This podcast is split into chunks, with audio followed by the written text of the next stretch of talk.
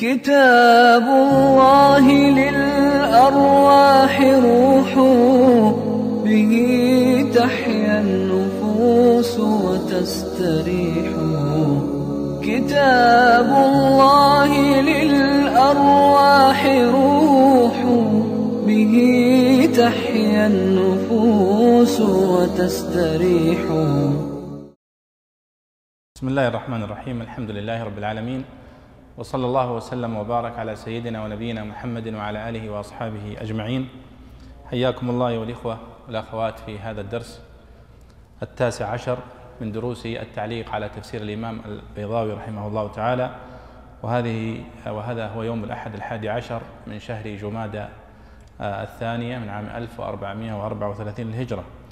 وقد وقفنا عند كلام الإمام البيضاوي رحمه الله تعالى على قوله تعالى وإذا خلوا إلى شياطينهم قالوا إنا معكم إنما نحن بسم الله الرحمن الرحيم والصلاة والسلام على والمرسلين نبينا محمد وعلى المنافقين. وصحبه أجمعين اللهم اغفر لنا ولشيخنا وللحاضرين سورة أجمعين يا. رب العالمين قال الإمام البيضاوي رحمه الله تعالى في آه، قوله تعالى وإذا خلوا إلى شياطينهم من. خلوت بفلان وإليه إذا انفردت معه أو من خلاك ذم أي عداك ومضى عنك. 50 ومنه القرون ونعيد الخالية. أو. من خلوت به إذا, سخ... إذا سخرت منه.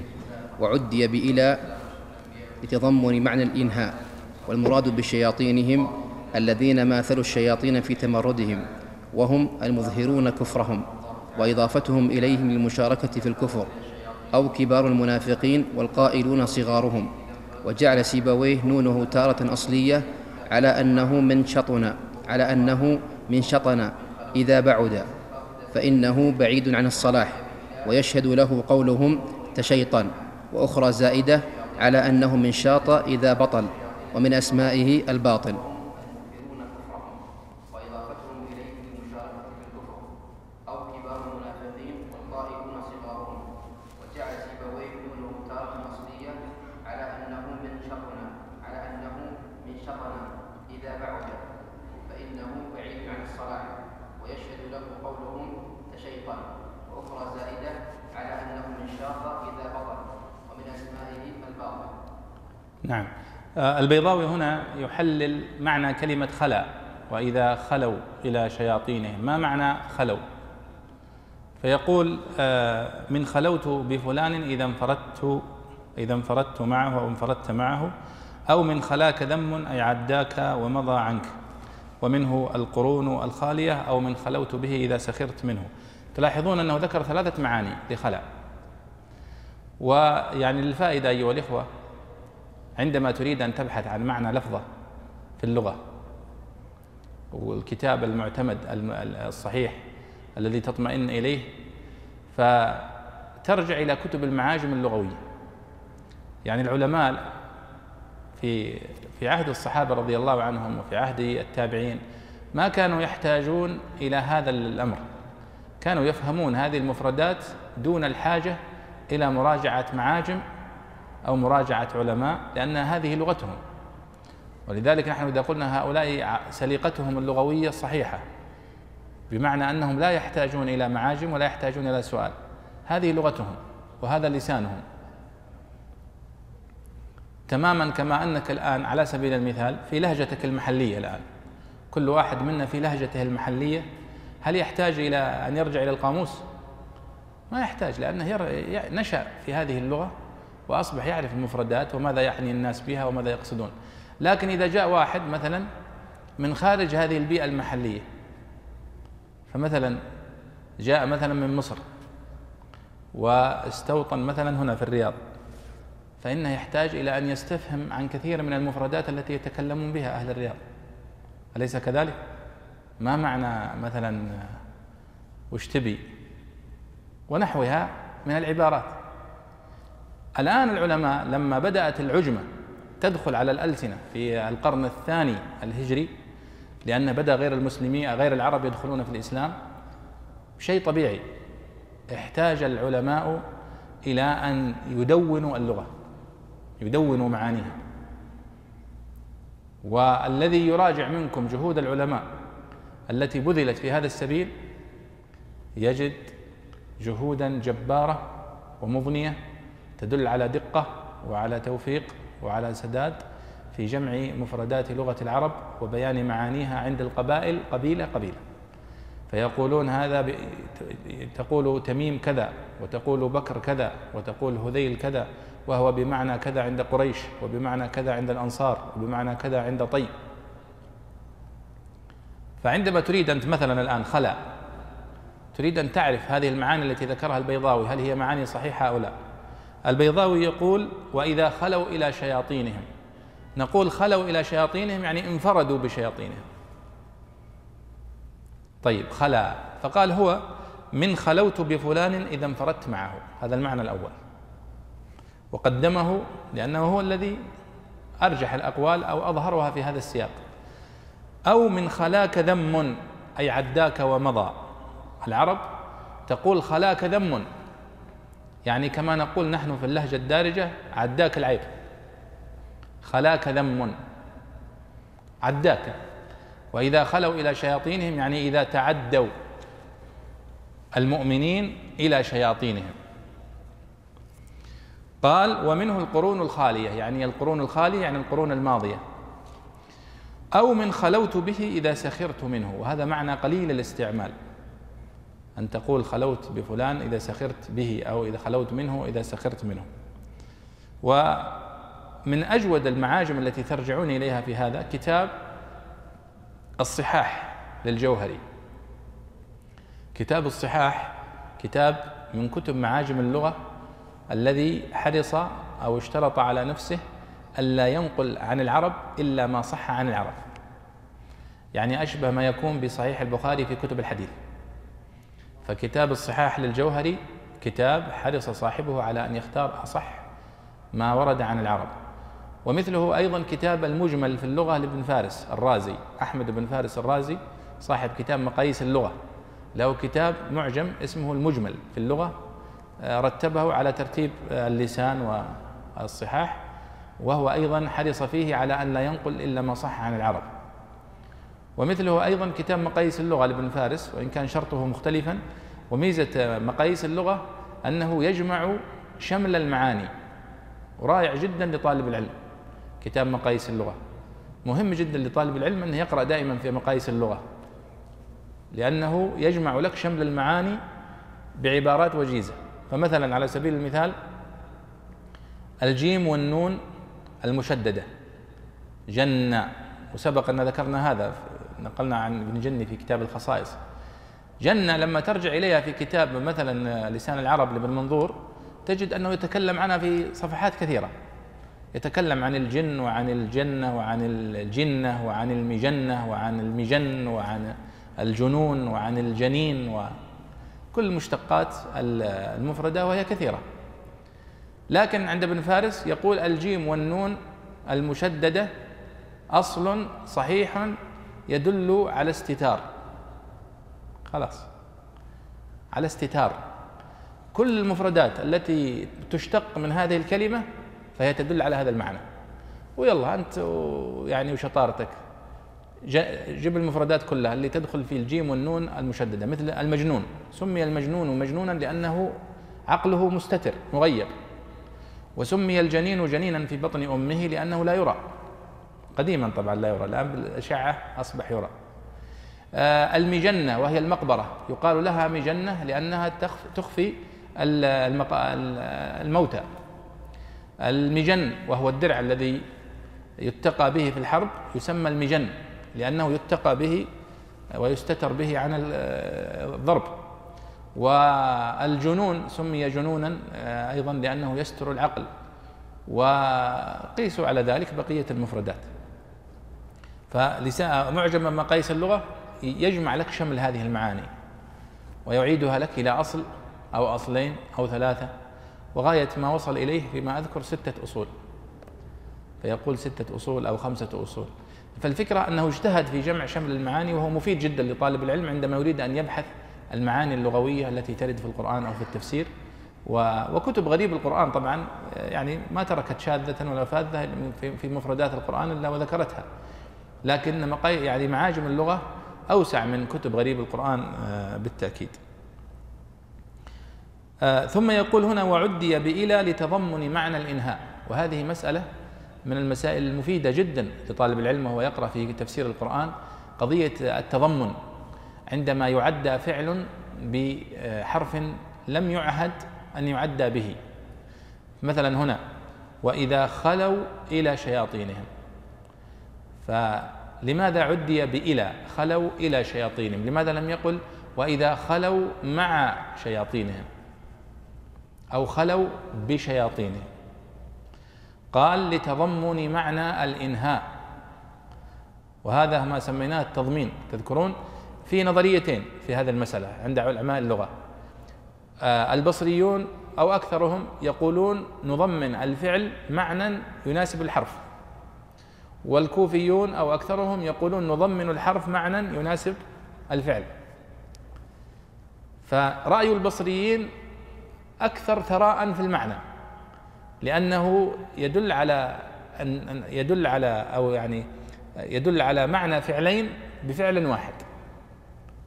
فمثلا هنا بدل أن يقول وإذا خلوا إلى شياطينهم وإذا انفردوا أو وإذا آه، خلوا إلى شياطينهم بمعنى أنهوا يعني وصلوا و آه، يعني وصلوا إلى الغاية التي يريدونها من من الخلوة بهم جمعها في في فعل واحد وعداه بحرف يصلح للفعل المحذوف أو الفعل المقدر.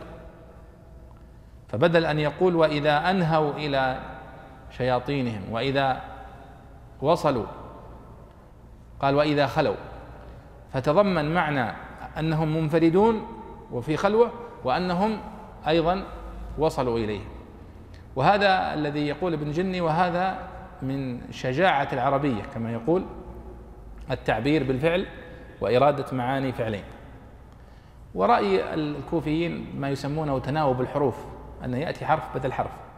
مثل قوله هنا وإذا خلوا إلى شياطينهم أو مثلا عينا يشرب بها عباد الله ونحوها من التعبيرات. وهناك كتاب جميل سبق أن ذكرته لكم كتاب التضمين النحوي في القرآن الكريم. التضمين النحوي في القرآن الكريم كتاب في مجلدين للدكتور محمد نديم فاضل كتاب جميل تتبع في كل هذه التعبيرات الموجودة في القرآن الكريم. كل فعل عدي بحرف غير معهود آه، أن يتعدى به. فجمعها وتكلم عنها. وخلص إلى نتيجة جميلة وقال ليس التضمين في الفعل هو الأدل على يعني الثراء على الإطلاق وليس العكس أيضا. ليس التضمين في الحرف على الإطلاق. وإنما في بعض السياقات يكون التضمين في الفعل أفضل وفي بعضها يكون التضمين في الحرف آه، يعني آه، أفضل. ثم قال آه، البيضاوي هنا يشرح وإذا خلوا إلى شياطينهم يتكلم عن المنافقين.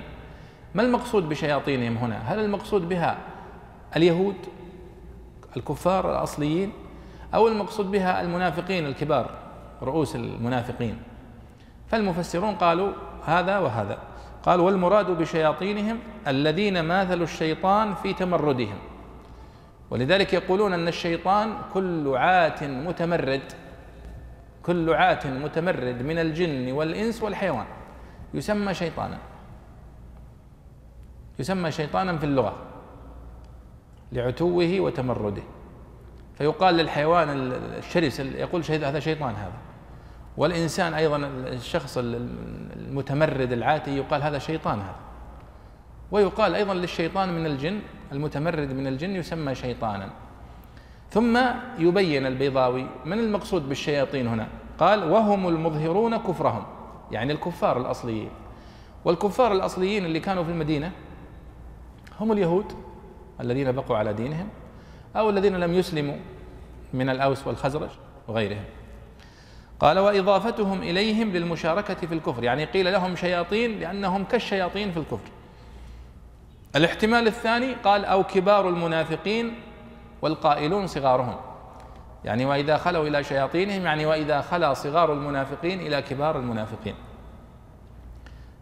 إذا تلاحظون البيضاوي الآن وش تكلم عنه؟ تكلم عن النظم الآية تكلم عن خلا به ومعناها. ثم فسر المقصود بالشياطين. ثم رجع مرة أخرى ليتحدث عن اشتقاق كلمة الشيطان. كلمة الشيطان. وهذا تلاحظون يا شباب كيف أن البيضاوي يوظف العلوم. يوظف علم البلاغة وهو يعني البيان في الآية. ثم أيضا يتكلم من ناحية التفسير وغريب الآية وش معنى الشياطين وكذا. ثم يتكلم من ناحية اشتقاقية صرف علم الصرف. هل الشياطين مأخوذة من شطن أم من شيط أصل الاشتقاق. قال وجعل سيبويه نونه تارة أصلية على أنه من شطن إذا بعد فإنه بعيد عن الصلاح ويشهد له قولهم تشيطنا. وأخرى زائدة على أنه من شاط إذا بطل ومن أسمائه الباطل. يعني هو ينقل عن سيبويه وهذا يبين لكم من مصادر الإمام البيضاوي رحمه الله إما أنه ينقل طبعا هو ينقل عن الكشاف وينقل عن الزمخش عن الرازي وعن الراغب. هذا الكلام الذي نقله عن سيبويه نقله بواسطة الكشاف لأن الكشاف الزمخشري ذكر نفس الكلام هذا. فيقول أن سيبويه ذكر الشيطان في موضعين أو في أكثر لا في كتابه. فقال في موضع إن النون زائدة وقال في موضع إن النون أصلية. ولذلك ينبغي دائما على الباحث عندما ينسب رأيا إلى أحد من العلماء أن يتأكد من من كتابه كاملا إذا لم يكن له إلا هذا الكتاب أو من مجموع مؤلفاته. فقد يكون قال قولا في موضع وخالفه في موضع آخر. وهذا موجود بكثرة بالمناسبة موجود في كتب العلماء وخاصة المكثرين منهم. يعني مثلا تأتي إلى الشوكاني تجد عنده آراء متعارضة في كتبه. كتب كلاما في أول حياته ثم رجع عنه في آخره. فينبغي على الباحث أن لا يتعصب لقول واحد من أقوال العلماء حتى يجمع أقواله ويتأكد أن هذا هو القول الأخير الذي يعني استقر رأيه عليه. وهذا موجود أيضا عند ابن الجزري. له كلام في كتاب منجد المقرئين وقد صنفه وهو في التاسع عشر تقريبا من عمره أو في العشرين وله كلام في النشر يعارضه والنشر من آخر كتبه من أواخر كتبه. ومثله يعني المكثرين من العلماء وهم كثيرون. آه، قال هنا آه، تشيطن وأخرى زائدة. وهذا أيضا يؤكد لنا أيها الإخوة أن العلوم التي يحتاجها المفسر كثيرة. وعلى الأقل على الأقل أصول هذه العلوم تكون واضحة ومتقنة للقارئ وللباحث. يعني على سبيل المثال علم الصرف علم مهم جدا. وهناك مختصرات في علم الصرف لا بد لطالب العلم أن يقرأها ويتقنها خاصة طلاب الدراسات العليا والمتخصصين الذين يقرؤون في كتب التفسير. هناك كتاب مثلا شذا العرف في علم الصرف للشيخ الحملاوي كتاب جميل وسهل يبين لك أصول علم الصرف. أصول الاشتقاق آه، أصل المشتقات آه، كيف تصوغ المصدر قالوا إن معكم أي في الدين آه، والاعتقاد. المصدر خاطب المؤمنين بالجملة الفعلية والشياطين بالجملة الاسمية المؤكدة بإن. لأنهم قصدوا بالأولى دعوة إحداث الإيمان بالثانية تحقيق ثباتهم على ما كانوا عليه. ولأنه لم يكن لهم باعث من عقيدة وصدق وصدق رغبة فيما خاطبوا به المؤمنين. ولا توقع رواج أيوة ادعاء الكمال في الإيمان على المؤمنين من المهاجرين والأنصار بخلاف ما قالوه مع الكفر.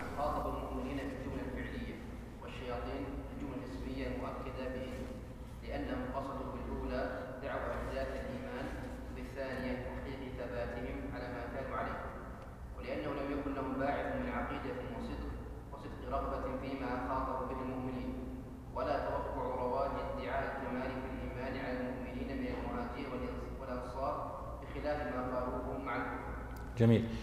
هذا كلام رائع جدا من الإمام البيضاوي في لاحظوا في النظم وإذا خلوا إلى شياطينهم الله سبحانه وتعالى يصور حال هؤلاء المنافقين كيف تصرفاتهم إذا كانوا جالسين مع المؤمنين وكيف تصرفاتهم إذا جلسوا مع المنافقين ومع الكفار. فيقول وإذا خلوا إلى شياطينهم قالوا إنا معكم. وإذا وإذا لقوا الذين آمنوا قالوا إنا معكم وإذا خلوا إلى شياطينهم قالوا إنا معكم إنما نحن مستهزئون. فهو يتكلم الآن عن صيغة التعبير.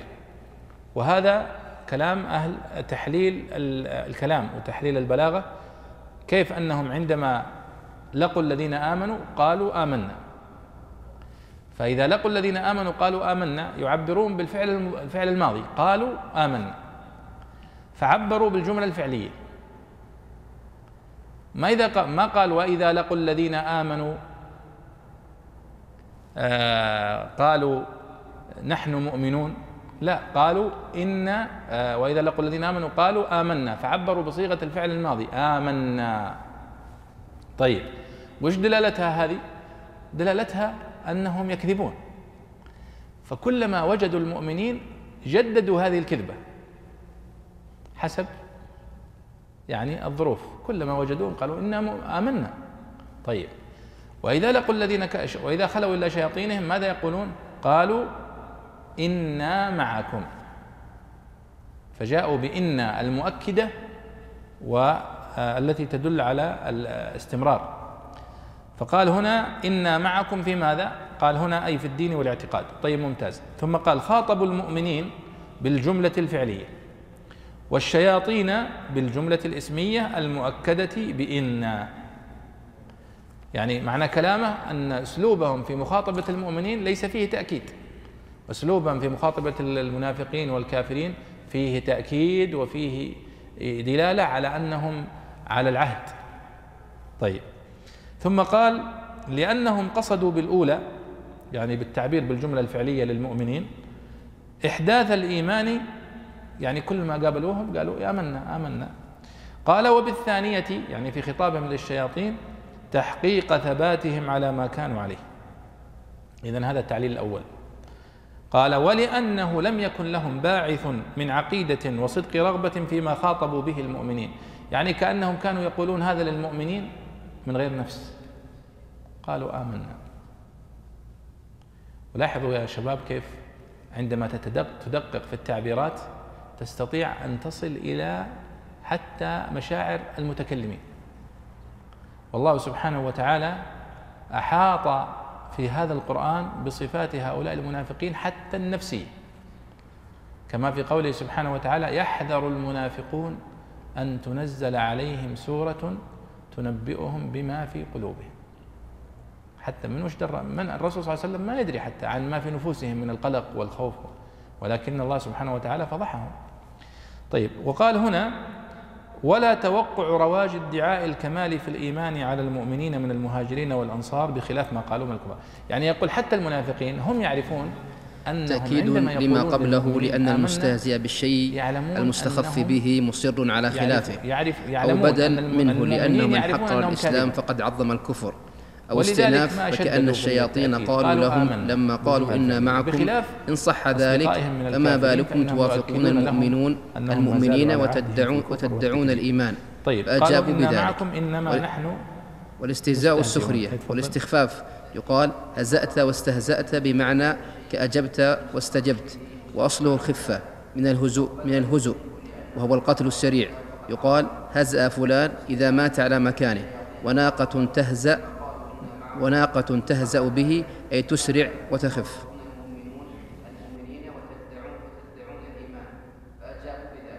جميل والاستهزاء السخرية والاستخفاف قال هزأت واستهزأت بمعنى أجبت واستجبت وأصله الخفة من الهزوء من الهزوء وهو القتل السريع يقال هزأ فلان إذا مات على مكانه وناقة تهزأ وناقة تهزأ به أي تسرع وتخف جميل. أيضا البيضاوي هنا آه، ما زال كما تلاحظون يركز على الجانب البلاغي وهذا يعني متأثر واضح جدا بالزمخشري. والزمخشري يركز على هذا. لماذا جاء بإن؟ لماذا أكد؟ لماذا جاء بالجملة الفعلية؟ لماذا قدم؟ لماذا أخر؟ وهذه مهمة جدا ومفيدة في فهم دلالات إعجاز القرآن الكريم وتعبيراته. فهنا يقول إنما نحن مستهزئون. قالوا إنا معكم إنما نحن مستهزئون. طيب إنما نحن مستهزئون هذه الجملة. جملة ما المقصود بها؟ فقال هو ذكر ثلاثة احتمالات. إما تأكيد لما قبله. إنا معكم إنما نحن مستهزئون يؤكدون موقفهم. قال تأكيد لما قبله لأن المستهزئ بالشيء المستخف به مصر على خلافه. وهذا صحيح. لذلك المستهزئ بالدين استهزاء بالدين كفر. لماذا؟ لأنك إذا استهزأت بالدين دل على أنك تعظم خلافه وهو الكفر. قال أو بدل منه لأن من حقر الإسلام فقد عظم الكفر. إذا هذا الاحتمال الثاني في آه، في إعراب الجملة. إما أن يقال تأكيد وإما أن يقال بدل. يعني كأنك تقول وإذا خلوا إلى شياطينهم قالوا إنما نحن مستهزئون. وإذا خلوا إلى شياطينهم قالوا إنا معكم. فكأن جملة إنما نحن مستهزئون بدل من جملة إنا معكم. إذا هذا الاحتمال الثاني أو الإعراب الثاني. الثالث أو استئناف. والاستئناف الجملة الاستئنافية يعني تستأنف معنى جديدا. قال فكأن الشياطين قالوا لهم لما قالوا إنا معكم إن صح ذلك فما بالكم توافقون المؤمنين وتدعون الإيمان فأجابوا بذلك. وهذا كلام الزمخشري بالمناسبة. يعني قيل لهم قالوا إنا معكم. فكأنه قيل لهم طيب ما دام أنكم معنا طيب لماذا تذهبون وتظهرون الإيمان؟ فقالوا إنما نحن مستهزئون. استئناف جديد. طيب. ثم انتقل البيضاوي إلى يتكلم عن معنى الاستهزاء. وش معنى الاستهزاء في اللغة؟ فقال والاستهزاء السخرية والاستخفاف. هذا معناه في اللغة. يقال هزأ فلان إذا مات على مكانه. عفوا والاستخفاء يقال هزئت واستهزأت بمعنى كأجبت واستجبت. هزئت واستهزأت يعني هزئت واستهزأت بمعنى واحد. هزئت بمعنى استخففت. واستهزأت بمعنى أيضا آه يعني استخففت بغيرك. كأجبت واستجبت. وأصله الخفة من الهزء وهو القتل السريع. يقال هزأ فلان إذا مات على مكانه وناقته تهزأ به أي تسرع. وتخف. وهذا أيضا اشتقاق لغوي يا شباب. يعني ترجعون إلى كتب معاجم اللغة فتجدون مثل هذا الكلام. العلماء دائما يبحثون عن أصل الاشتقاق. يعني هزئ قالوا هزئ بمعنى استخف مأخوذ من السرعة. القتل السريع يسمى هزؤا. أتتخذنا هزوا؟ طيب وناقة تهزأ به أي تسرع. طيب تلاحظوا الآن في كلام الإمام البيضاوي تكلم عن النظم البلاغي في الآية وتكلم عن المعنى الغريب وأعرب الجمل إعرابا لغويا أو نحويا. فهذا يعني من أبرز الأشياء التي تظهر وتكرر عند الله يستهزئ بهم يجازيهم على استهزائهم. تأثر كبير سمي جزاء الاستهزاء باسمه كما سمي جزاء السيئة سيئة. وهو غير أما لمقابلة اللفظ باللفظ إن تفسير البيضاوي أو لكونه مماثلا في القدر. أو يرجع وبال الاستهزاء عليهم فيكون كالمستهزئ كالمستهزئ بهم. أو ينزل بهم الحقرة والهوان الذي هو لازم الاستهزاء. أو الغرض منه أو يعاملهم معاملة المستهزئ. إما في الدنيا فبإجراء أحكام المسلمين عليهم واستدراجهم بالإمهال والزيادة في النعمة على التمادي في الطغيان وإما في الآخرة فبأن يفتح لهم وهم في النار بابا إلى الجنة يسرعون نحوه فإذا صاروا إليه سد عليهم الباب. وذلك قوله تعالى فاليوم الذين آمنوا من الكفار يضحكون وإنما استؤنف به ولم يعطف ليدل على أن الله تعالى تولى مجازاتهم ولم يحوج المؤمنين إلى أن يعارضوهم وأن, استهز وأن استهزاءهم لا يؤبه به في مقابلة ما يفعل الله تعالى بهم ولعله لم يقل الله مستهزئ بهم ليطابق قولهم وإيماء بأن الاستهزاء يحدث حالا فحالا ويتجدد حينا بعد حين وهكذا كانت نكايات الله فيهم كما كما قال سبحانه وتعالى أولا يرون أنهم يفتنون في كل عام مرة أو مرتين.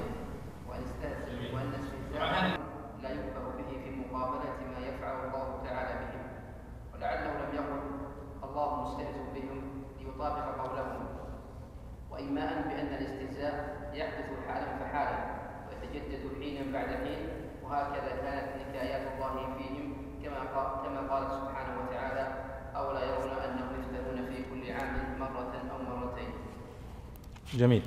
طبعا هذه الآية من الآيات التي طال كلام المفسرين آه، حولها. فيها يعني آه، فيها مسألة عقدية وفيها مسألة بلاغية. آه، وقوله سبحانه وتعالى هنا لاحظ البيضاوي عندما يقول الله يستهزئ بهم قال يجازيهم على استهزائهم. يجازيهم على استهزائهم. وهذا تفسير على غير الظاهر. هذا فيه تأويل. ومعنى الآية الله يستهزئ بهم استهزاء حقيقيا. لكن الأشاعرة والمعتزلة وغيرهم يصرفون هذه الصفة عن ظاهرها ويفسرونها بنتيجتها. ويرون أن هذا فيه تنزيه لله سبحانه وتعالى عن أن يوصف بمثل هذه الصفة. طيب والله سبحانه وتعالى وصف بها نفسه فقال الله يستهزئ بهم ويمدهم في طغيانهم يعمهون. والعلماء يعني من علماء السلف يثبتون هذه الصفات. سبق أني ذكرت لكم أن العلماء يقسمون الصفات إلى أقسام فيقولون أن الصفات هناك صفات كمال مطلق هذه تثبت لله سبحانه وتعالى مثل العلم والقدرة وهناك صفات ذم مطلق. هذه تنفع عن الله سبحانه وتعالى. وهناك صفات لا تدل على الكمال مطلقا ولكن تدل على الكمال في حال دون حال. مثل المكر والخداع والاستهزاء والسخرية فهذه تثبت لله سبحانه وتعالى في مقابلة مثلها كما أثبتها الله لنفسه. في هذه الآية في قوله سبحانه وتعالى قالوا إنما نحن مستهزئون قال الله الله يستهزئ بهم. ويقول ويسخرون منهم قال الله سخر الله منهم. قال ويمكرون قال ويمكر الله. إنهم يكيدون كيدا وأكيد كيدا وهكذا.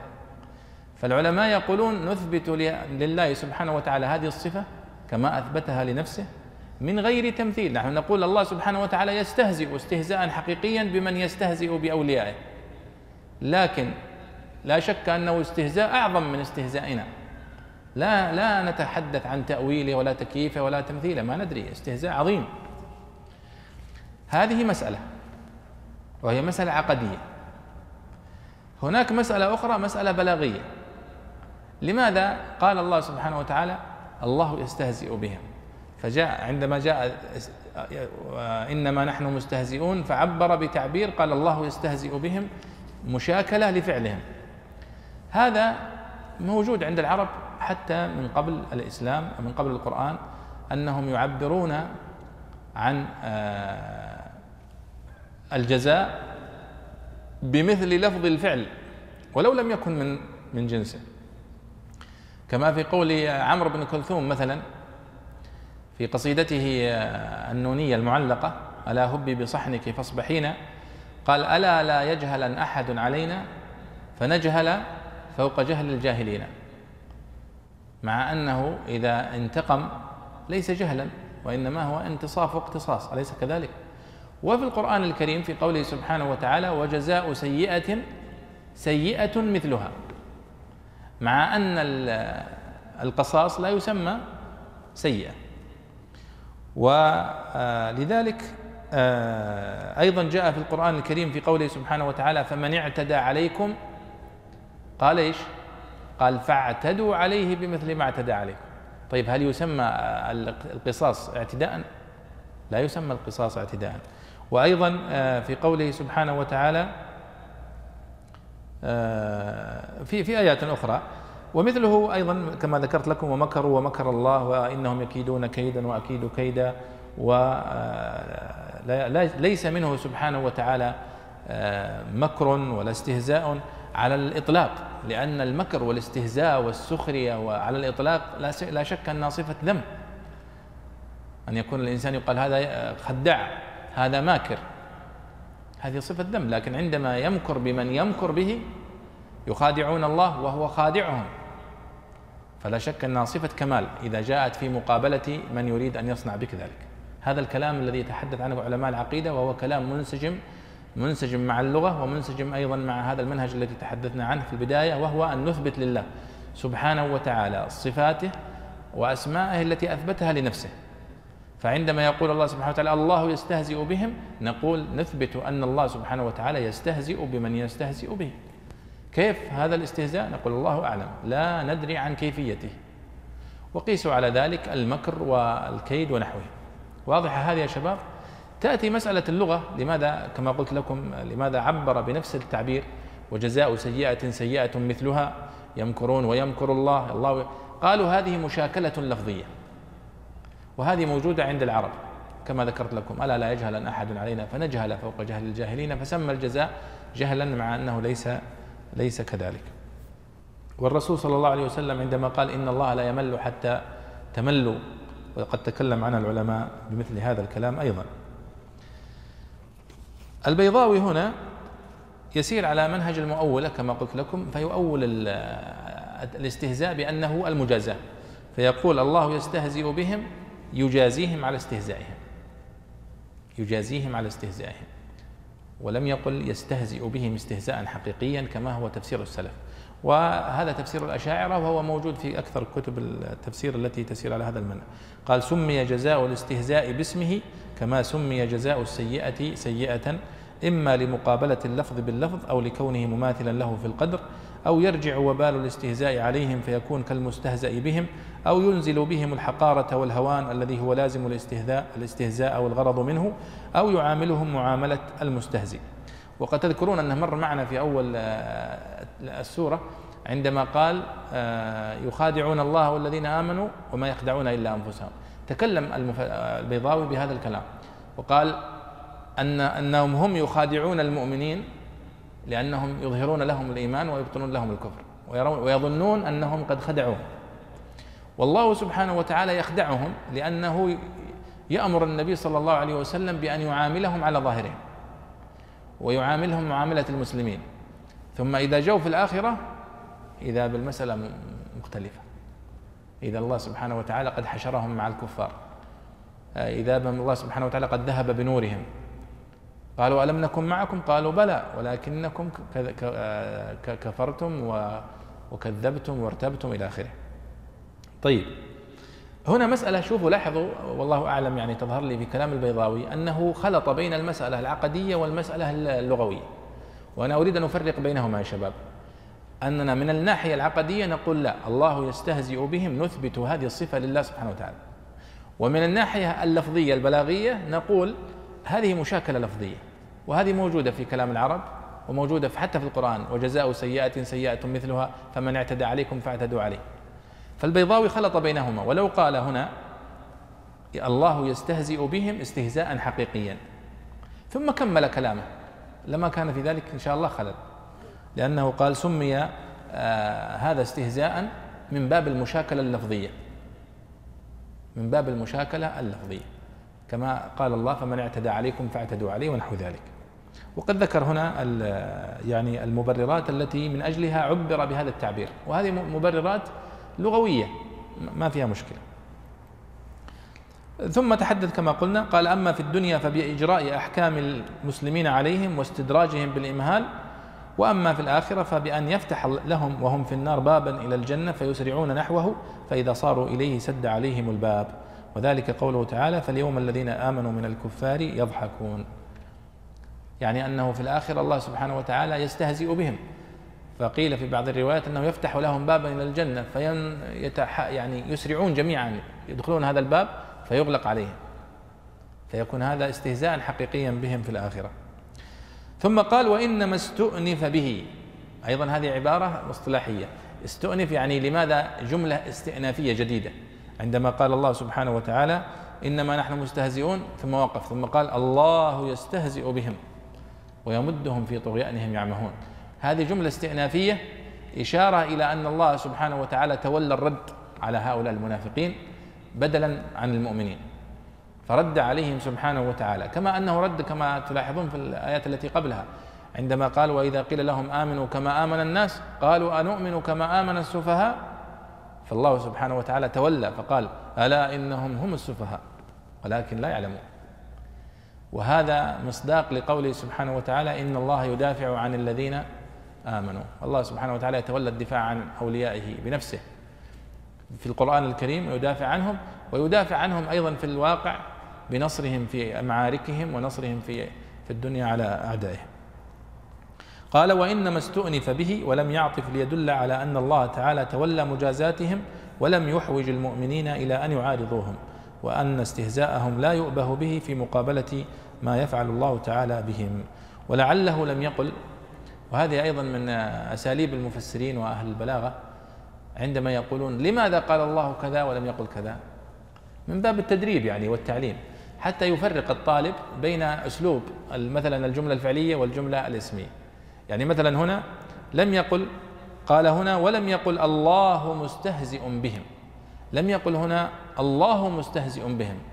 مثل ما قالوا هم إنما نحن مستهزئون. تعبروا هم بالجملة الاسمية لماذا لم يأتي الرد عليهم بالجملة الإسمية؟ وجاء بالجملة الفعلية. فقال الله يستهزئ بهم. فقال ليطابق قولهم.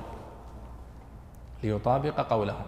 بمعنى أنهم كلما استهزئوا ويمدهم في طغيانهم يعمهون من مد الجيش وامده إذا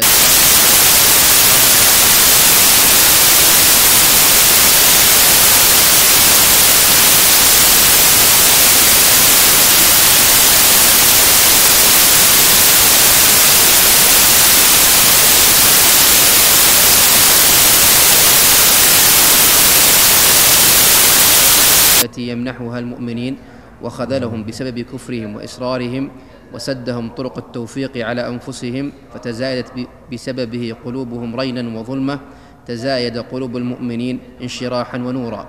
وأمكن الشيطان من إغوائهم فزادهم طغيانا.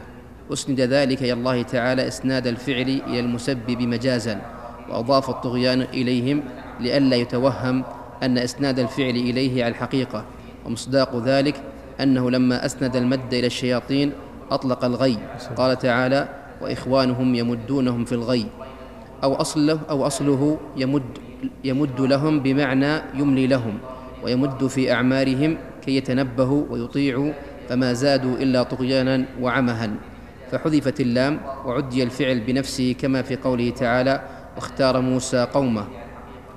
أو التقدير يمدهم استصلاحا وهم مع ذلك يعمهون في طغيانهم والطغيان بالضم والكسر كلقيان والطغيان تجاوز, تجاوز الحد في العتو والغلو في الكفر وأصله تجاوز الشيء عن مكانه. قال تعالى إنا لما طغى الماء حملناكم والعمه في والعمه في البصيرة كالعمى في البصر وهو التحير في الأمر. يقال رجل عام عامه وعمه وأرض عمهاء لا وأرض عمهاء لا منار بها. قال أعمى الهدى بالجاهلين العمى.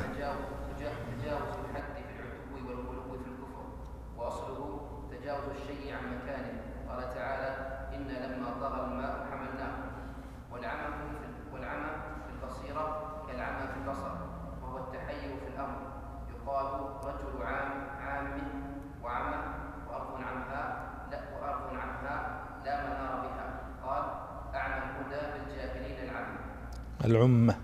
طيب هنا يقول البيضاوي يشرح معنى قوله ويمدهم. ويمدهم وش معناها؟ قال من مد الجيش وأمده إذا زاده وقواه. فمعنى ويمدهم في طغيانهم أي يعطيهم من القوة والعافية والقدرة ما يجعلهم يتمادون في طغيانهم. وهذا الاستدراج والابتلاء تجد الإنسان المنافق والكافر يبتليه الله سبحانه وتعالى بالعافية والصحة والمال مما يجعل البعض يفتتن فيظن أن هذا العطاء وهذا الرزق الذي يأتي الكافر لأنه على الحق. ولذلك يسخر هؤلاء المنافقون من المؤمنين ويقولون ما نراك اتبعك إلا الذين هم أراذلنا الفقراء الذين اتبعوك. ولذلك الله سبحانه وتعالى نبه النبي صلى الله عليه وسلم في بداية الإسلام. وحذره من هذا وقال واصبر نفسك مع الذين يدعون ربهم بالغداة والعشي يريدون وجهه ولا تعد عيناك عنهم تريد زينة الحياة الدنيا ولا تطع من أغفلنا قلبه عن ذكرنا واتبع هواه وكان أمره فرطا وأيضا حتى من عهد نوح عندما قال وما أنا بطارد الذين آمنوا كانوا يقولون له اطرد عنك هؤلاء الفقراء. حتى نجلس إليك الناس هؤلاء المستكبرين والمنافقين والكفار في كل زمان ومكان نفس المنطق ونفس الأسلوب. فهنا الله سبحانه وتعالى يقول ويمدهم في طغيانهم يعمهون فهو يقويهم وهم على كفرهم ونفاقهم فزادهم ذلك ضلالا وعمها واستكبارا. اذا هذا كلام البيضاوي. قال ومنه يعني ومن معنى يمد بمعنى التقوية والزيادة ومنه مددت السراج والأرض.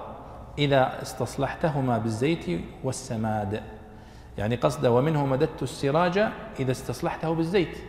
السراج الذي يشتغل على الزيت يحتاج أنك تعبيه فترة وفترة بالزيت. زي السيارة نفس السيارة إذا ما عبيتها بنزين توقف. فكونك الآن تمدها بالبنزين أنت تقويها حتى تستمر. قال والأرض إذا آه، قويتها بالسماد أيضا. عندما تمد الأرض بالسماد فأنت تقويها حتى تنبت نباتا جيدا. فيه معنى من المد. قال لا من المد في العمر فإنه يعدى باللام كاملى له. يعني كيف؟ يعني ويمدهم في طغيانهم ليس معناها ويطيل أعمارهم وإنما ويمدهم يعني يقويهم ويزيدهم. واضح؟ لماذا قال؟ لأن يمد بمعنى يطيل في العمر تعدى باللام فيقال يمد له. أما يمده بكذا فهو بمعنى يقوي ويزيد. طيب هذا آه توجيه لغوي من البيضاوي. قال ويدل عليه قراءة ابن كثير ويمدهم. يمدهم بمعنى من الإمداد يعني بمعنى التقوية كما ذكر في المعنى الأول. طيب ثم انتقل الآن إلى مسألة عقدية يا شباب. أخذها أو رد فيها على الزمخشري. نحن قلنا أن الزمخشري معتزلي أليس كذلك؟ طيب وش الفرق؟ وش يعني وش ما هي العقائد التي يختلف فيها المعتزلة عن أهل السنة؟ هناك خمسة أصول مشهورة. يقول المعتزلة من لم يقل بهذه الأصول الخمسة فليس بمعتزلي يعني ما هو بصحيح أنك مثلا بعضهم يوافق المعتزلة في مسألة فتقول هذا معتزلي. ولذلك صنف القاضي عبد الجبار المعتزلي كتابا سماه الأصول الخمسة. كتاب مجلد سماها الأصول الخمسة التي هي أصول المعتزلة. العدل والتوحيد والأمر بالمعروف والنهي عن المنكر والمنزلة بين المنزلتين و ليش؟ نسيتها الخامسة. فهذه الأصول الخمسة هي الأصول التي يسيرون عليها. هنا التحسين والتقبيح. نعم التحسين والتقبيح العقلية. فهنا البيضاوي يرد على الزمخشري. الزمخشري ماذا يقول الزمخشري؟ يقول طبعا لاحظوا حتى الزمخشري في المسألة التي قبل قليل في قضية الله يستهزئ بهم. هو يريد أن ينفي هذه الصفة لا يريد أن يثبت لله سبحانه وتعالى أنه يستهزئ استهزاء حقيقيا كما يرى أهل السنة. ويقول يستهزئ بهم أي يجازيهم على استهزائهم وهذا تأويل وليس هو التفسير الصحيح. فيقول يقول الزمخشري نعود قليلا قال فإن قلت لا يجوز الاستهزاء على الله تعالى لماذا؟ قال لأنه متعال عن القبيح. شفت التحسين والتقبيح العقلية فهم يرون أن القبيح هو ما قبحه العقل فالسخرية قبيحة يقبحها العقل ولذلك ينفونها عن الله. في حين أن السخرية بمن يسخر بك ليست آه، قبيحة وإنما هي صفة كمال في هذه الحال. قال والسخرية من باب العيب والجهل. ألا ترى إلى قوله تعالى قالوا أتتخذنا هزوا؟ قال أعوذ بالله أن أكون من الجاهلين.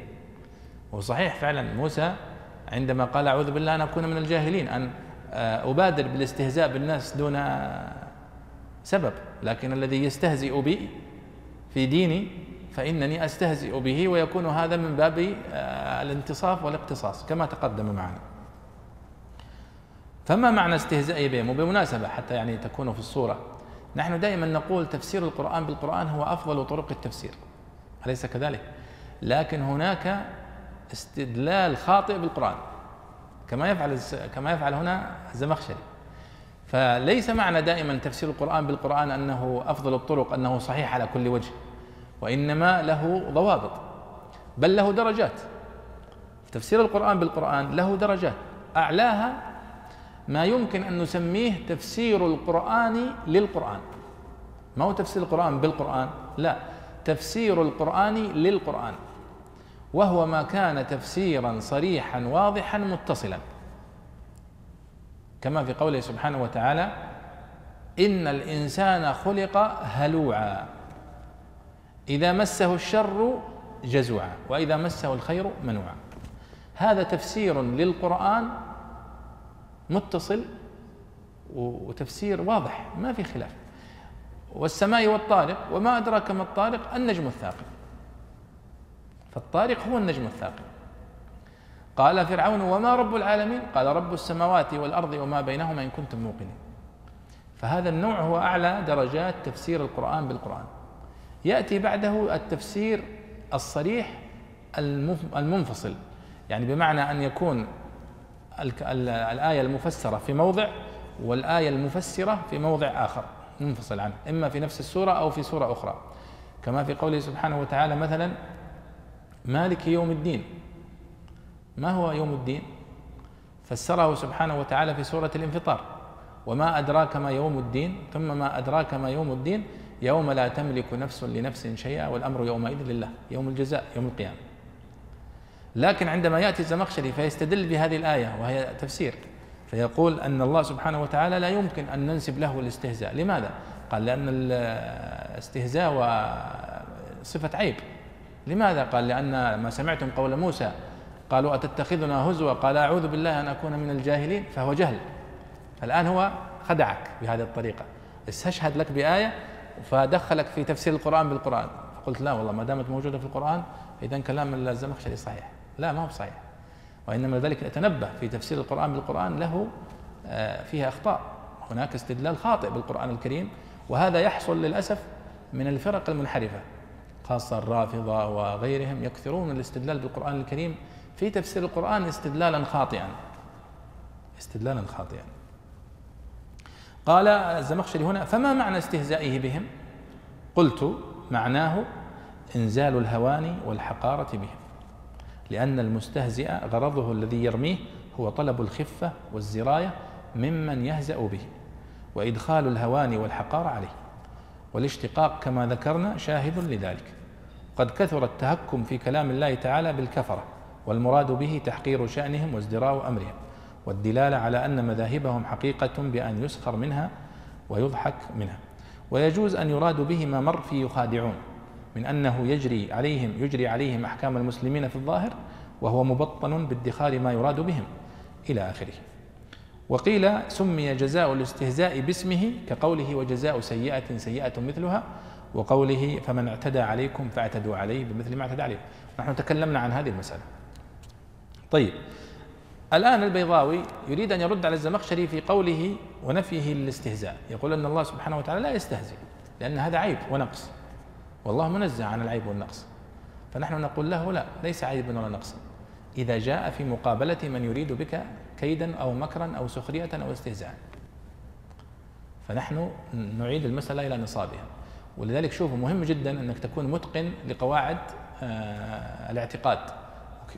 وكيفية التعامل مع أسماء الله وصفاته. ومذهب أهل السنة مذهب سهل جدا جدا. ما في أي تعقيد. نحن نثبت لله سبحانه وتعالى ما أثبته لنفسه من الأسماء والصفات. وما أثبته له النبي صلى الله عليه وسلم.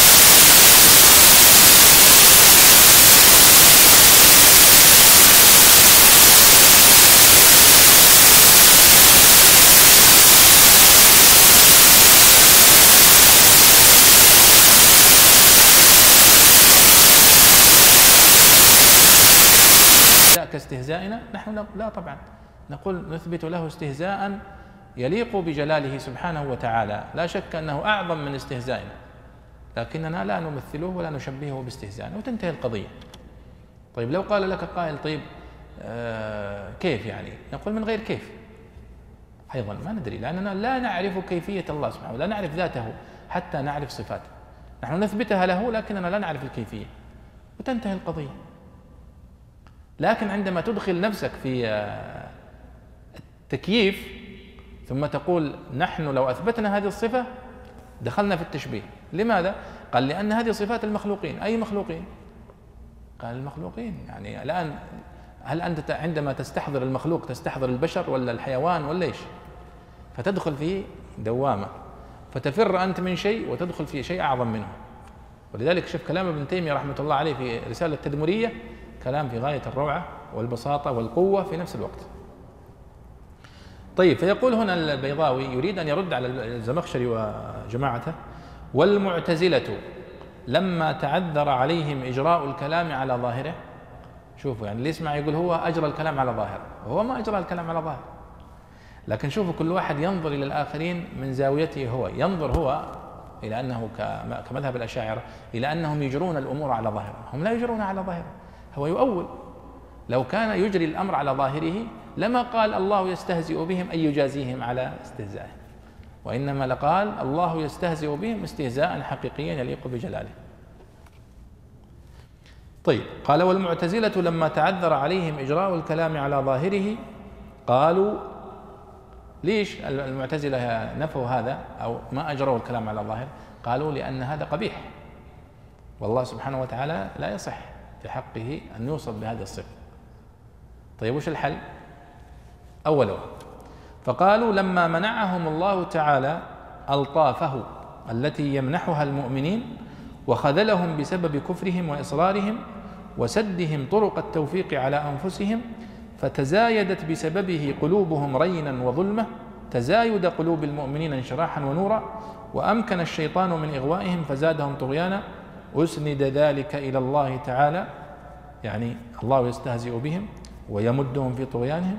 قال أسند ذلك إلى الله تعالى إسناد الفعل إلى المسبب مجازا. وأضاف الطغيان إليهم لئلا يتوهم أن إسناد الفعل إليه على الحقيقة. ومصداق ذلك أنه لما أسند المد إلى الشياطين أطلق الغي وقال وإخوانهم يمدونهم في الغي. أو أصله يمد لهم بمعنى يملي لهم إلى آخر ما قال. فإذا البيضاوي الآن يريد أن يقول أن المعتزلة لا يريدون أن يثبتوا ويمدهم في طغيانهم أيضا هذا الفعل لأن الفعل هذا قبيح. كيف نقول إن الله سبحانه وتعالى يقوي المنافقين على كفرهم؟ طيب وش الحل؟ قال إنه لما أمهلهم وأعطاهم كأنه آه، استدرجهم وأستهزأ بهم فهنا الفكرة أيها الإخوة لاحظوا كيف يعني المعتزلة عندما قعدوا قواعد مخالفة لمثل هذه الآيات. مع العلم أن المعتزلة وكل المؤولة يرون أنهم ينطلقون في قواعدهم من القرآن الكريم. ولذلك الإنسان يسأل الله سبحانه وتعالى دائما أن يدله على الحق وأن ينير بصيرته في فهم مثل هذه القضايا. وهذه القضايا ترى قضايا شائكة جدا تفرقت بسببها الأمة إلى فرق. فالمعتزلة والأشاعرة والماتريدية وهذه الفرق كلها انحرفت بسبب هذه الآراء الكلامية وتطبيق هذه القواعد الكلامية والمنطقية على الآيات القرآنية. في حين أنه لاحظ الآن مثل المجاز الذي يقول به الزمخشري ويقول به أيضا آه، البيضاوي وغيرهم عندما استخدموا هذه هذا الأسلوب وهو أسلوب المجاز في مثل هذه المواضع التي هي تأويل وصرف للصفات عن وعن دلالاتها الحقيقية. أفسدوا الحقيقة كثيرا في في تفسير القرآن الكريم وصرفوا كثير من الآيات عن ظواهرها. ولذلك تصدى لهم بعض العلماء فبالغ ونفى المجاز وقال أنه لا يوجد في القرآن الكريم مجاز. لماذا؟ لأن هؤلاء اتخذوا المجاز سلما إلى نفي الصفات. طيب هل الصواب أن تنفي المجاز؟ ولذلك يقول الدكتور علي العماري كلام جميل. قال نحن يمكننا أن نقول بقول السلف في الصفات دون أن ننفي المجاز.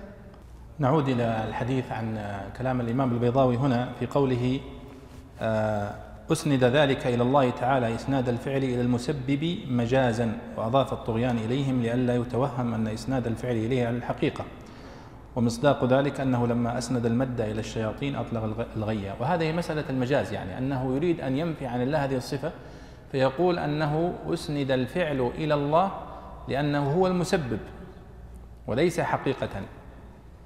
وهذه كما قلت لكم مسألة يعني آه، عامة في تعامل هؤلاء المؤولة مع الصفات اتخذوا المجاز ذريعة للتأويل. فالذين ردوا عليهم قالوا نلغي المجاز. والحقيقة أن الحل الأوسط هو أن يقال هذه المواضع التي هي الصفات لا يطبق عليها هذا الأسلوب. لماذا؟ لأن الله سبحانه وتعالى قال ليس كمثله شيء. ولذلك عندما يقال بأن هذا من المجاز هذا غير صحيح. لأن الله سبحانه وتعالى ليس كمثله شيء. ونحن لا نعرف كيفية ذاته حتى ننزل عليه هذه المعاني. وبالتالي نحن الأسلم والأوفق للغة وللشرع أن يقال نثبت لله سبحانه وتعالى ما أثبته لنفسه ولكننا لا ندري عن الكيفية ولا نمثلها ولا نشبهها. تنتهي القضية. لكنك تترك المجال لاستخدام المجاز في بقايا في مواضع أخرى من تعاملك في اللغة. فإنها كما يقول العلماء تكاد تكون ثلاثة أرباع اللغة مجاز. وليس في ذلك ما يعني يقدح في الدلالة ولا مسألة تكلم عنه العلماء وتكلم عنه الباحثون المعاصرون فأكثروا في ذلك. وابن تيمية رحمه الله وابن القيم من أكثر من انتصر لنفي المجاز ولذلك جاء من بعدهم وبالغ في هذه المسألة. ولا أنا من وجهة نظري أنها مسألة بسيطة إذا نزعنا هذا الفتيل وقلنا أما في باب الصفات فهذا باب لا لا نطبق فيه هذه القواعد أو هذه هذا الأسلوب. وإنما هي لا يطبق عليها قوله تعالى ليس كمثله شيء. وتنتهي القضية وأما في بقية المواضع فإنها يعني تبين جمال اللغة وما فيها من الاستعارات والمجازات. طيب ثم يقول البيضاوي هنا آه وهو يتحدث عن معنى الطغيان. قال ويمدهم في طغيانهم يعمهون قال والطغيان تجاوز الحد في العتو والغلو في الكفر. وأصله تجاوز الشيء عن مكانه. قال تعالى إنا لما طغى الماء حملناكم في الجاريه فهو يتكلم عن الطغيان هنا من حيث الاشتقاق اللغوي ويقول أن الطغيان مثل اللقيان يأتي بمعنى اللقيان بالضم ولقيان بالكسر. يصح طغيان وطغيان بمعنى واحد. وهو تجاوز الحد في العتو وفي العلو في الكفر. ولا يقال مثلا في الخير والله هذا طغيان آه، في الخير وإنما يقال في الشر من المعاني ويقال في الماء من أو نحوه. قال هنا والعمه في البصيرة كالعمى في البصر في قوله في طغيانهم يعمهون. ما معنى العمه؟ قال العمه في البصيرة والعمى في البصر. فلا يقال للبصر هذا لديه عمى إذا كان لا يبصر ولا يقال للأعمى عمى البصيرة أنه أعمى وإنما يقال لديه عمى. فهنا قال والعمى في البصيرة كالعمى في البصر وهو التحير في الأمر. يقال رجل عمه وعامه وأرض عمهاء لا منار فيها. واستدل بقول رؤبة بن العجاج أعمى الهدى بالجاهلين العمة. هنا طبعا كلام عن غريب اللفظة وهذا أيضا أسلوب البيضاوي وأسلوب المفسرين الذين نقل عنهم أنهم يحللون المفردات اللغوية ويستشهدون عليها بكلام العرب حتى يتضح للقارئ مسألة وهي أن هذه الألفاظ التي وردت في القرآن الكريم هي الألفاظ التي كانت تستعملها العرب قبل نزول القرآن. لكن هذه المسألة فيها قواعد. ما هو بكل بيت شعر تلقاه تستشهد به على معاني القرآن الكريم. فمثلا على سبيل المثال لو جاء واحد وقال آه هذه اللفظة لفظة فصيحة لأن المتنبي ذكرها في شعره مثلا. فنقول له لا المتنبي لا يحتج بشعره في اللغة. لماذا؟ المتنبي أمير الشعراء وفي وفي, وفي. نقول صدقت فعلا شعره في الذروة ورائع لكنه لا يحتج به في اللغة. العرب وهذه مزية لا تكاد توجد إلا في اللغة العربية. يعني في اللغة الإنجليزية والفرنسية واللغات التي يعني قريبة منها لا يبالون يعني يحتجون بالشعر المتأخر والمتقدم على حد سواء. وليس لديهم حد يحافظون على لغته. يعني ما يقولون والله نحن سنتوقف في اللغة في القرن مثلا الأول الميلادي سنلتزم بما كان يتكلم به في عهد عيسى عليه السلام مثلا كما صنعنا في اللغة, العربية. لا أبدا. ولذلك القاموس اللغة الإنجليزية والفرنسية تطور. ما تلاحظون الآن أن كل سنة يصدر قاموس جديد الدكشنري هذا المورد. وهم أيضا قاموس أكسفورد وغيره يحدثونها كل سنة مرة. وفي نقاشات بينهم يعني يقولون كل سنة يعني كثير خلوا كل سنتين أو ثلاث لأن الآن التطور آه، خف. وبعضهم يقول لا بالعكس خلونا نصدر في السنة مرتين لأن التطور الآن أكثر من ال من ال يعني من ال أو حاجة الناس إلى التغيير أكثر. فتلاحظون الآن عندما يقرؤون الآن آه، أدب شكسبير مثلا شكسبير له 300 سنة و200 وشوية ما يفهمونه. لا يفهمون شعر شكسبير إلا بشرح. وإطالة ويأخذون في مقررات منفصلة. واللغة الإنجليزية التي يتحدثون بها الناس اليوم ليست هي اللغة الإنجليزية قبل 200 أو 300 سنة. أما نحن ولله الحمد اللغة العربية التي نتكلم عنها اليوم والتي نشرح بها تفسير البيضاوي والتي في القرآن الكريم وفي السنة النبوية هي نفسها التي نتحدثها اليوم. وبعضنا اليوم يقول نحن نتحدث لهجات مختلفة وكذا المفروض نتحدث لغة فصحى واحدة. لا أبدا. حتى في عهد النبي صلى الله عليه وسلم كان هناك لغات ولهجات. لكن هذه اللغة التي نزل بها القرآن الكريم نزل بأفصح لغات العرب. ولذلك بعضهم يسميها اللغة العربية المشتركة. القرآن الكريم صنع على اللغة العربية شيئا عجيبا وهو أنه ثبتها عند أعلى درجات الفصاحة والبلاغة. فالتزمنا نحن بهذه بهذا المستوى. فلما جاء العلماء في القرن الأول والثاني أرادوا أن يحافظوا على هذا المستوى وقالوا لا نريد أن يدخل على هذه اللغة التي نزل بها القرآن وتكلم بها النبي صلى الله عليه وسلم أي دخيل. حافظوا عليها. ولذلك بدأوا يجمعون اللغات ويدونونها ويطوفون البوادي. بل وذكر الفارابي في كتابه عن الحروف كلام جميل جدا. قال تكلم عن القبائل التي أخذوا عنها اللغة والقبائل التي استبعدوها. فقال استبعدوا من القبائل لخم وجذام لأنها كانت في شمال الجزيرة في جهة سوريا وتبوك والعراق. استبعدوها قالوا لأن هؤلاء اختلطوا بالعجم. واستبعدوا لغات أهل اليمن المحاذين لأنهم كانوا اختلطوا بالحبشة والاستعمار الحبشي ونحوه أيام أبرهة. واستبعدوا القبائل التي في أطراف الجزيرة. وأخذوا اللغة وسجلوا لغة القبائل الموجودة في وسط الجزيرة. فأخذوا قبائل تميم وبكر وقريش وحتى قريش لم يأخذوا الكثير من لغتهم بعد أن اختلطوا بالتجار واختلطوا بالتجارة وغيرها. ولذلك وثقوا لغة العرب قبل سنة 150 هجرية ووقفوا عند هذا العام. تقريبا 145 150 هجرية في يعني لها تفصيل طبعا إنهم قالوا في الحواضر نقول إلى سنة إلى 150 وأما في البوادي نمدها قليلا. ولذلك حفظوا اللغة في كتب المعاجم وفي كتب غريب القرآن وفي كتب النحو ووثقوها وقالوا هذه لفظة فصيحة وأما هذه لفظة دخيلة ولذلك اليوم ولله الحمد تلاحظون حتى لما نستشهد الآن. أنا الآن عندما يقول البيضاوي قال أعمى الهدى بالجاهلين العمة. فقال الجاهلين العمة. كأن المقصود بالعمة هنا الذين لديهم عمى بصيرة. ما هو بعمى؟ بصر. طيب. كيف جعلت هذا البيت حجة؟ لأنه قال هنا قال أعمى الهدى بالجاهلين العمة. من هو الشاعر؟ يأتي دور القارئ يعرف أن هذا الشاعر هو رؤبة بن العجاج.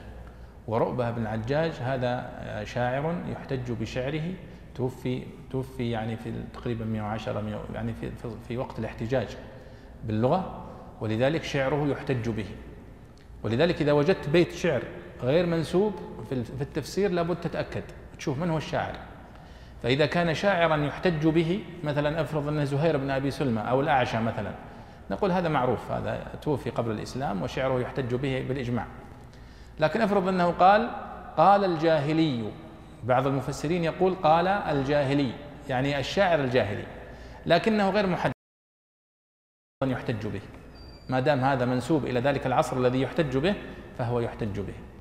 فالمسألة ما المقصود باحتجاجك بالشعر؟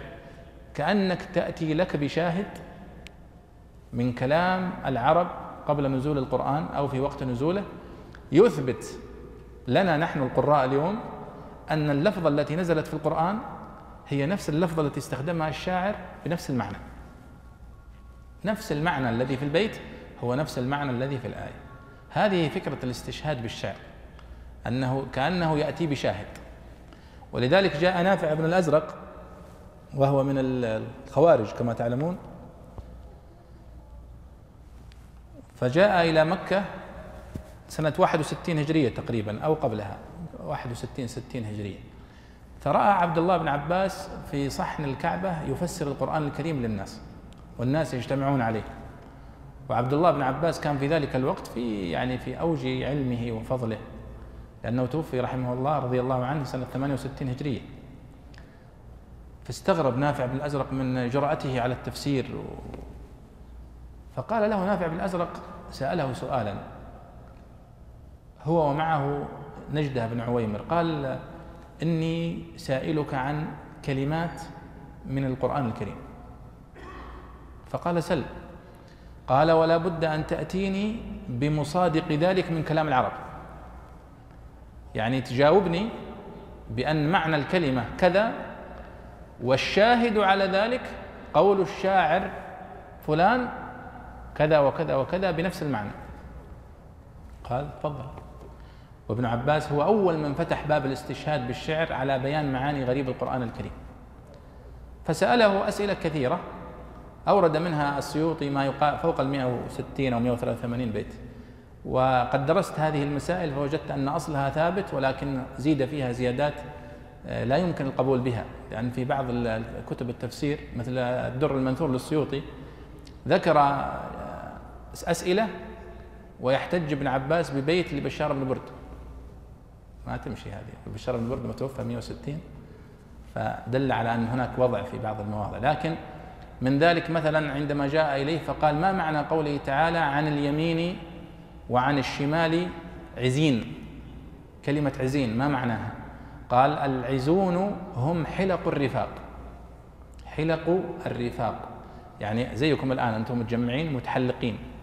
هذا يقال لهم العزون في اللغة. العزون. ومنها حتى في اللغة الدارجة العزوة.